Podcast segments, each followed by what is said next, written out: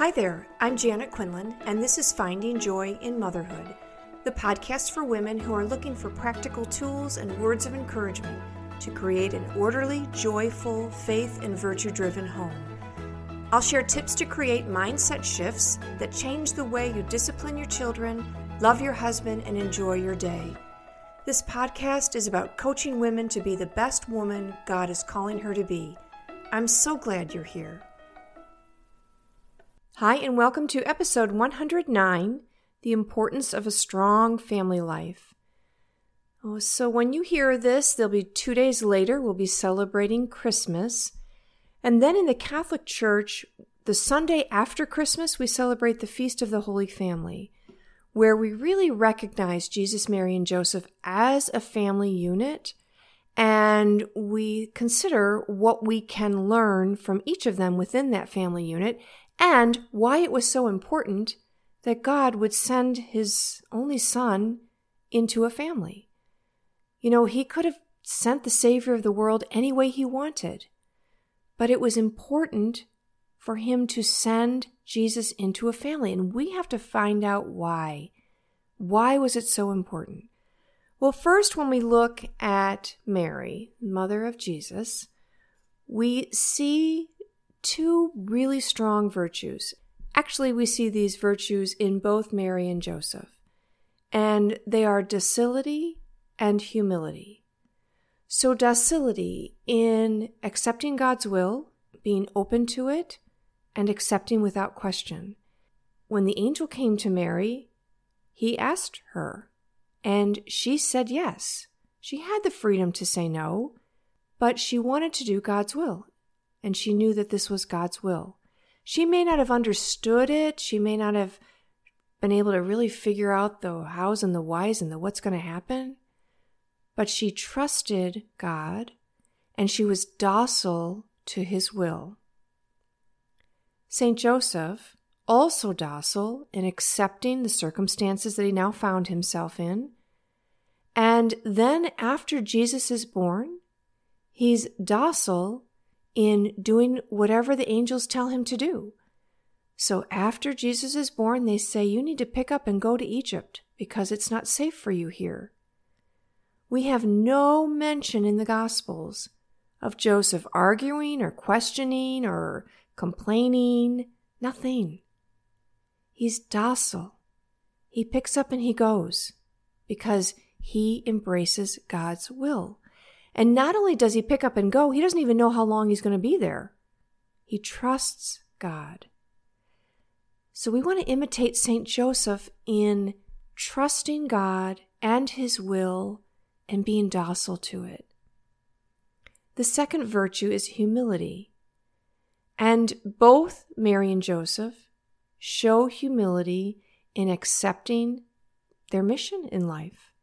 Again, they don't complain, they don't argue, and they also don't walk around and say, hey, hey, hey, look who I am.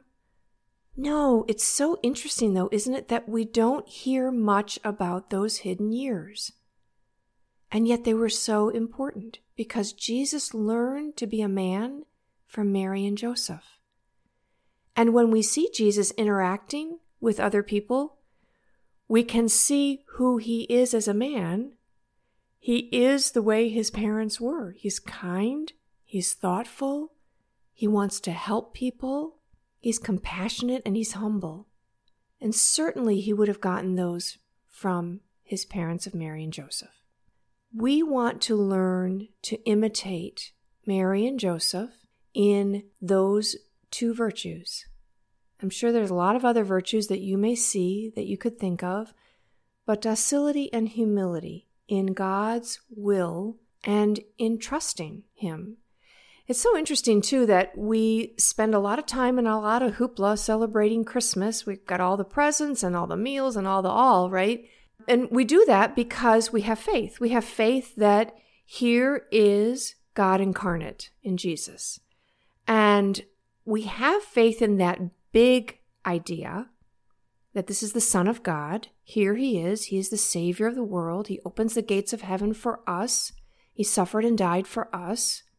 But I also think that we can imitate Mary and Joseph in faith in the little things, the things that we don't understand that happen to us, that they may happen to us because this is what God wants for us.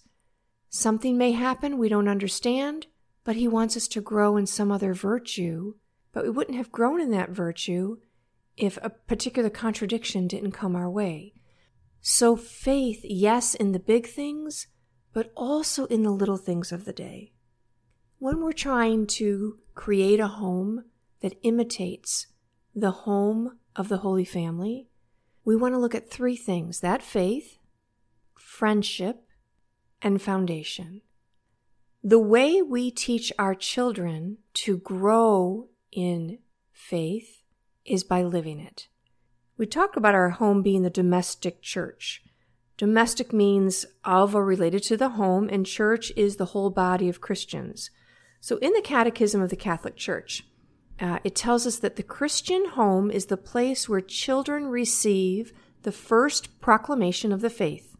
For this reason, the family home is rightly called the domestic church, a community of grace and prayer, a school of human virtues and of Christian charity.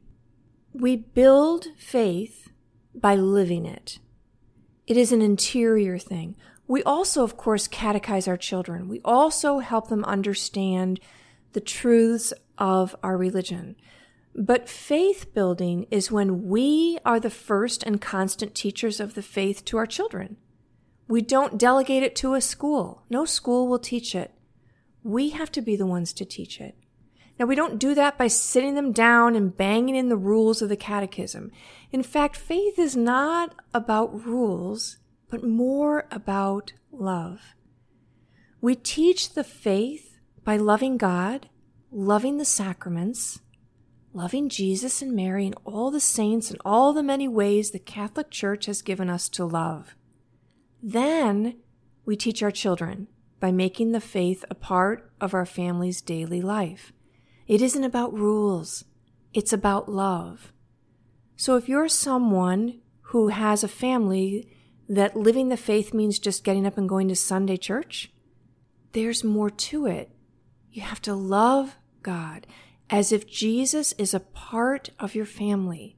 He is there. We pray together with our family. We celebrate the liturgical year together in our home, just as we're doing with Christmas. We'll celebrate Lent, we'll acknowledge Lent, and we'll sacrifice together for Lent as we remember Jesus' journey to the cross. Then, of course, we'll celebrate Easter and his rising from the dead. And then we have always that time of ordinary time where we really learn about the, the teachings of Jesus Christ and how to apply them to our own lives. St. Josemaria explained it this way To ensure that God is not regarded as a stranger whom we go to see in the church once a week on Sunday, he will be seen and treated as he really is, not only in church, but also at our home.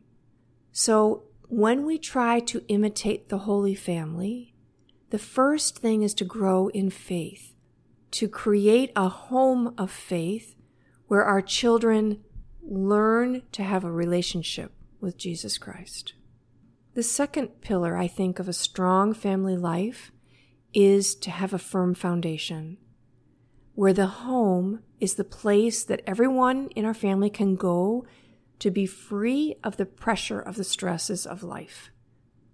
Where being different is not different, because in our society, if you're living a good, moral, faith filled life, you're considered different.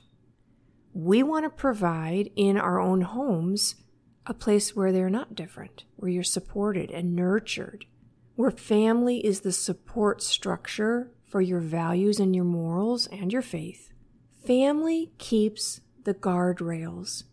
It helps all of us, whether you're two and you need really tight guardrails, or you're 22 and you still need some guardrails so that you don't fall off into what every other 22 year old is falling off into. Family, as a foundation, challenges us to be better. It's where we say to our children, again, whether they're 2, 22, or 32, hey, you're not being kind. Or you need to forgive. You need to have empathy with your brother or your sister. That's what good families do because we love each other. We want the best for each other. And so often the best comes through challenges. And to be honest, as an older parent now, I've had adult children challenge me about the way I have behaved. They challenged me in a respectful way, but they still challenged me to question whether or not what I said or what I did was really the best way to approach an issue. And they were right, it wasn't the best way to approach the issue. They did it respectfully, but they challenged me to be better. And family nourishes us and nurtures the values and morals that we teach our children. I have a son who moved back to St. Louis because he felt like he needed to have just sort of that home base that supported him in a world where no one else was supporting him. No other friends were living the kind of life that he had grown up to live. So he touches base with us just so he feels like he's got that connection of proper values and morals. St. Thomas More said the family is the school of virtues. Now, there are different kinds of virtues. We have the supernatural virtues like faith, hope, and love. And then we have the human virtues like patience, kindness, orderliness, respect, fortitude.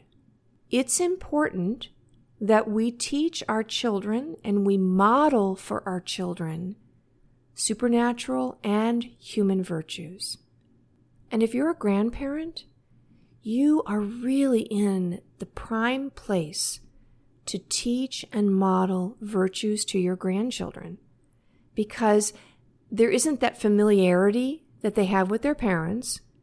They come to your house. It's usually like a big deal to be able to come to your house. And so it's at that time where you can really have a lot of influence. And that's what we need to do. So we don't undercut their parents when the grandchildren come to our home. We follow the rules of the parents, but then we hold out some elevated virtues. So if the children speak meanly to each other, we can say, whoa, whoa, in our home, we don't speak that way. So, grandparents, you're not off the hook once your children are grown and gone. And you're not there just to spoil the grandchildren. In fact, you're there to teach them virtue and to be friends with them. We'll talk about that in a second. When my kids were younger, they would go to my parents' house a couple of days a week um, and they would go to the garden, which was all along the back of my parents' yard. And my dad would ask the kids to do something around the garden to help him pick it up. And one of the things that he always did was have them pick up the sticks that fell from the trees. And he would pay them a little and then usually take them to Taco Bell. But he was very good about encouraging hard work and industriousness and not giving up when they felt like they wanted to give up or not complain. He was very good at saying, Nope, no complaining, just do it.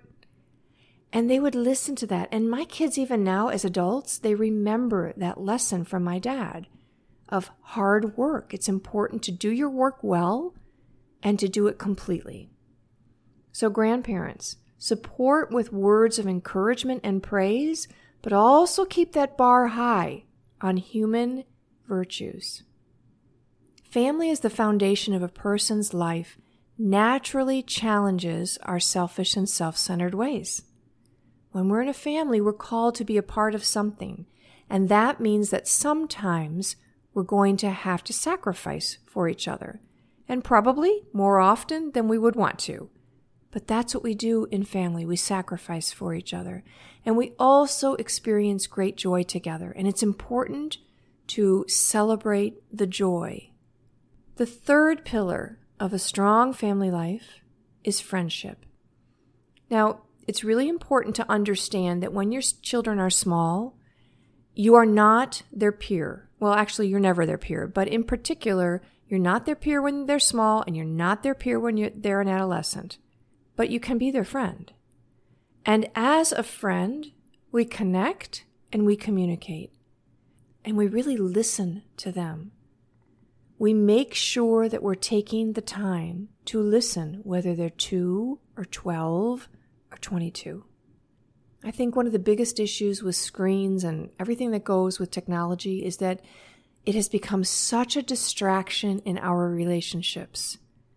We are no longer friends with people. We just text, we get on social media, we see what's going on with their life, but there's not a connection. And in particular, that parent child connection has really been lost. So, in your home, create that friendship connection with your child. Listen, ask, communicate with love and respect. And it is important that your children respect you, but it's also important that you respect your children. Parents, as mentors, it's our job to teach our children how to be adults in the world and how to be independent. It is not our job to make life smooth. I mean, I imagine that Mary or Joseph would want to have made that life smooth for Jesus. In fact, when you think about the presentation, with Mary at the temple and Simeon telling her that a sword will pierce her heart? That's probably the last thing she wanted to hear then. And maybe there was some part of her that really didn't want to go there, but she knew she needed to go there. So it's not our job to make it smooth, it's our job to be there for our children as mentors, as support. And grandparents, same for you. My grandfather on my mom's side, her, her dad, had died when I was in fifth grade. And so my grandmother was alone. And um, she lived in Chicago. She would come down for a month at a time and visit with us. And when I was in junior high, she was my best friend. The girls were mean and nasty at school, and I could never quite figure out who was liking me today or whatever. And so I would come home from school, and she would be there, and we would play cards we would play Rummy 500 or Gin. And I just remember the kind eyes that she had. I remember how much she listened. I remember her making me laugh. We never talked about God, but I knew she was a woman of deep faith. And one thing I want to tell you, grandparents the bigger the gift, not the more love you get. I can't remember a gift my grandmother gave me. Except I remember that every time we went to Chicago to visit my grandparents, she would always walk me into the kitchen and let me reach into the box and pick out a handful of stick pretzels. I remember that. And she'd be like, Oh, look at all those pretzels you got this time. Isn't it funny? The small things, the things that seem so insignificant, are the things that we remember most. So, grandparents, be good friends with your grandchildren. Honor their parents and help those children grow with virtue. So we often want to look outside into the world to figure out how can I change the world? How can I make it better? Look at all the conflict and all the consternation that people have and wait a minute. Go back, look inside your family. This is where you change the world. I love this quote from Mother Teresa. If you want to change the world, go home and love your family. So rather than spending so much time trying to fix the things outside of the family, look inside your family. Do your best to model virtue and nurture love. Have a beautiful Christmas. Do you have a life coach who helps you be the woman you want to be, the woman God has called you to be? Who helps you sort through your marriage or parenting difficulties and helps you create the mindset you need to embrace your vocation with joy and gratitude? If you're looking for a coach, I would be so honored to help you. Email me at janet at findingjoyinmotherhood.com.